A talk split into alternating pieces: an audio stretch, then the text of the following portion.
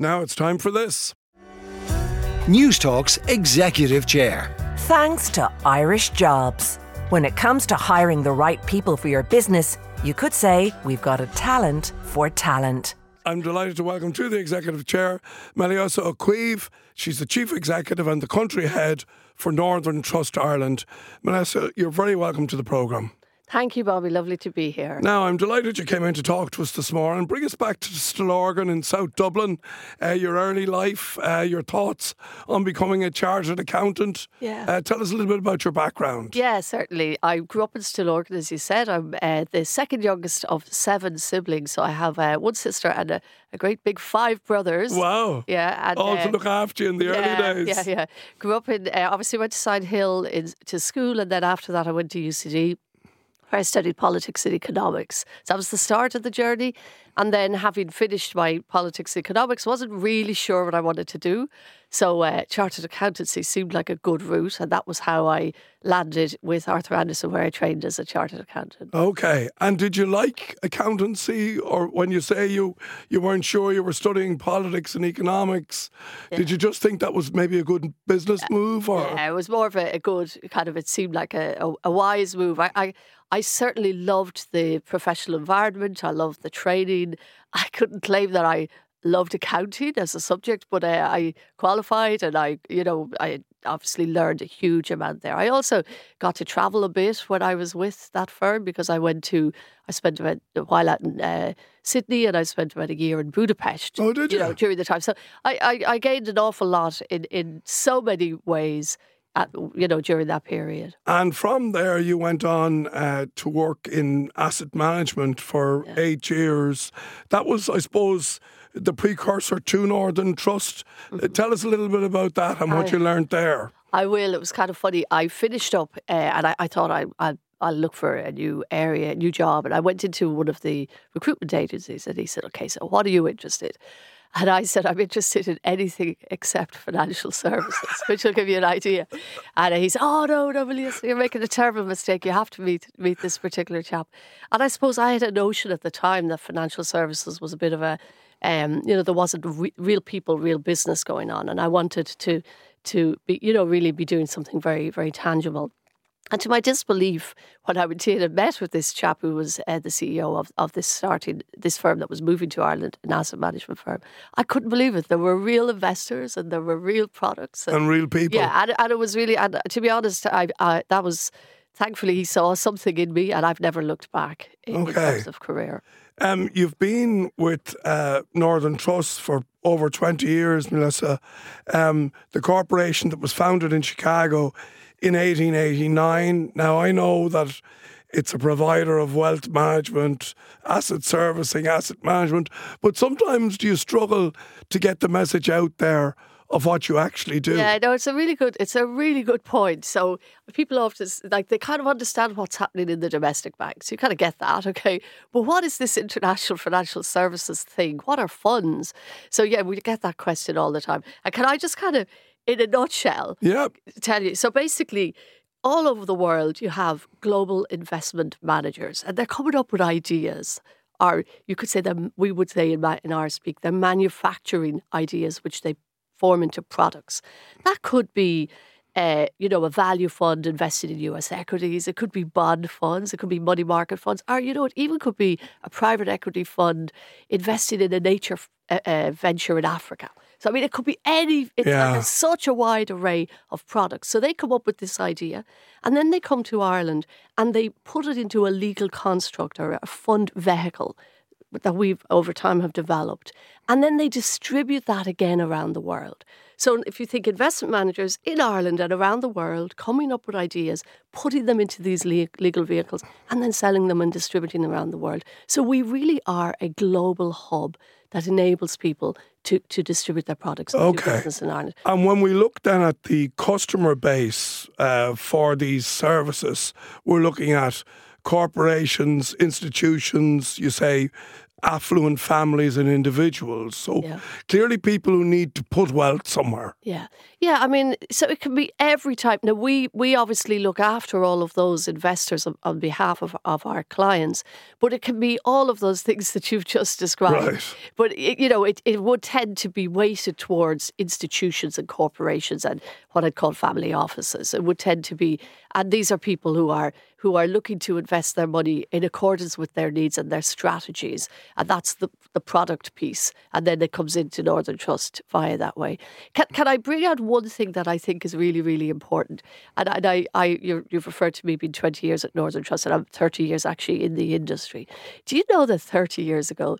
there wasn't even a financial services sector in Ireland. We were starting out, and I do think this is something in Ireland we can we can forget at how good we are at executing ideas. So back over thirty years ago, many people would have thought it was too ambitious an idea to put a financial services sector in Ireland. And isn't it stunning to see what we've got to in terms of the, the success? So we've 17,000 people directly employed in this sector that I just described, and we have thir- another 17 indirectly. So that's that's a lot of people working Yeah. in the industry, but also more to the point, they are highly skilled jobs. I, I'm not saying it's not rocket science, we're not saving lives, but this is complex enough stuff. Sure.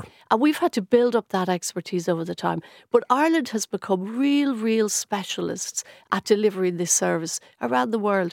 And we sometimes just take these things for granted. So I think it's worth pausing. No, and I think well worth saying. And in, indeed, in your own case, uh, you've got 1,800 staff now, 400 in Dublin, 1,400 in Limerick.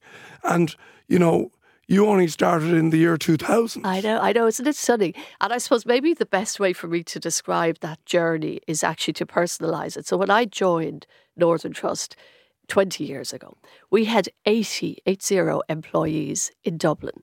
Yeah. Today we have 1,800 employees, and we now have the office in Dublin, but we also have an office in Limerick. So we've uh, 400 people in Dublin and 1,400 people in Limerick. Amazing. So that's a, and then just a couple of other things. We were at the time the the 13th largest administrator there's a, and custodian. There's a ranking, and we're now the second largest administrator and custodian. So so there's a, a lot of measures there in terms of the success and growth. Tell us about your own journey through the organisation over the 20 years. What sort of jobs did you do, uh, ultimately becoming the chief executive and the Yeah. country head? Yeah, what, what was the steps to getting there? Yeah, so I had I came into Northern Trust in an operational role, so I was head of ops, and I did various iterations of that. And Northern Trust did a couple of acquisitions throughout that period. So I had various, uh, you know, integrating other parts of, of into the business, etc., and a lot of growth. So. I ultimately then became chief operating officer. And then I thought, well, I have the finance as an accountant. I've now done operations. So what's next? So I moved into the client facing side. So I became the head of client services, which was like a completely different switch in your brain. Yeah, Okay. and a very public role yeah. in terms of, yeah. Yeah, but and I often felt that I'd already because Northern Trust, everyone at Northern Trust is talking to our clients, so that's part of the, the you know, so so it wouldn't be What you do, Yeah, it's part yeah. of what we do, so it wouldn't be strange.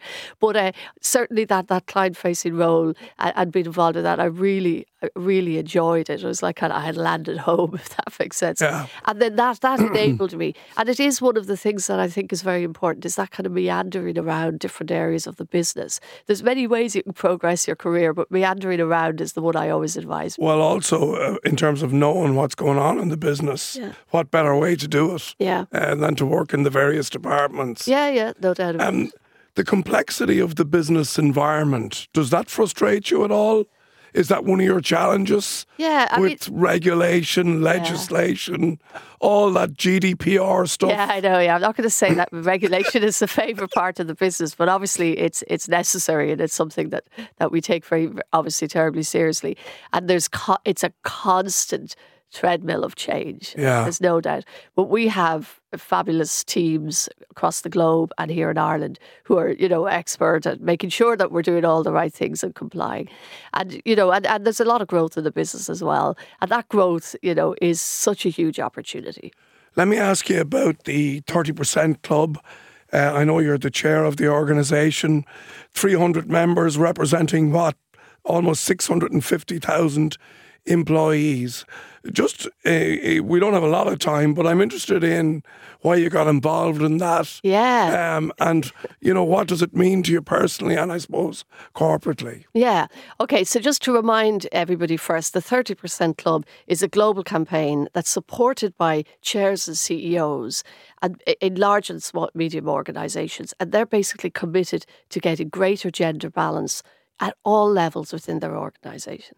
And they're committed to that because it makes business sense. Which I think is a fundamental Yeah. parameter of, you know, of, of making good business sense, Yeah. then makes it a good business idea. Yeah, and like there's no doubt that all the studies will tell you that diverse teams, and clearly I'm talking about gender diversity, but there's a much broader interpretation of diverse diversity. Diverse teams are more innovative. Diverse teams get better results. Our customers are diverse, so they sort of expect us to be diverse so why wouldn't you? too. You know, and then the other mm. bit that I think is really emerging, and it's a bit that I'm particularly interested in linking back into my industry, is that firms that have real tangible demonstration of commitment to diversity are seeing more inflows in terms of investment. So it's one of the criteria that people, when they're investing their money, they want to know is it going into Yeah. places that are taking all of these things, diversity, equity, inclusion seriously. So, so there's, there's so many reasons. But you asked me what, what got me involved. I mean, clearly, you know, I, I, I am a woman, so I mean, I'm found to have had with five brothers and a sister, so I'm clear to have had a big interest always in, in that kind of, and so I'm probably in my DNA from an early age to be very focused. But I'm a real believer in fair play. Yeah, great. Yeah.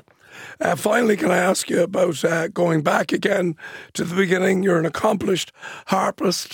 you played the harp at the Jury's Cabaret, your first job, age 13.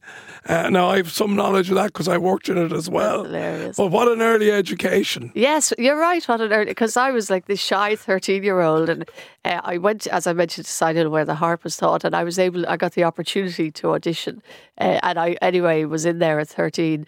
This shy thirteen-year-old who suddenly put into this environment, but you know, it was really good for me. I, I you know, I learned a lot. I met really, really nice people, and it, it was fun. It was a bit of fun. Well, listen, uh, every success, Meliosa, on Northern Trust for all you're doing there. It's a great business. And thanks for joining us today for a chat in the executive chair. We really appreciate it. Thank you, Bobby. It was lovely to talk to you. Down to Business with Bobby Kerr. Brought to you by Bank of Ireland. Saturday morning at 11 on Newstalk.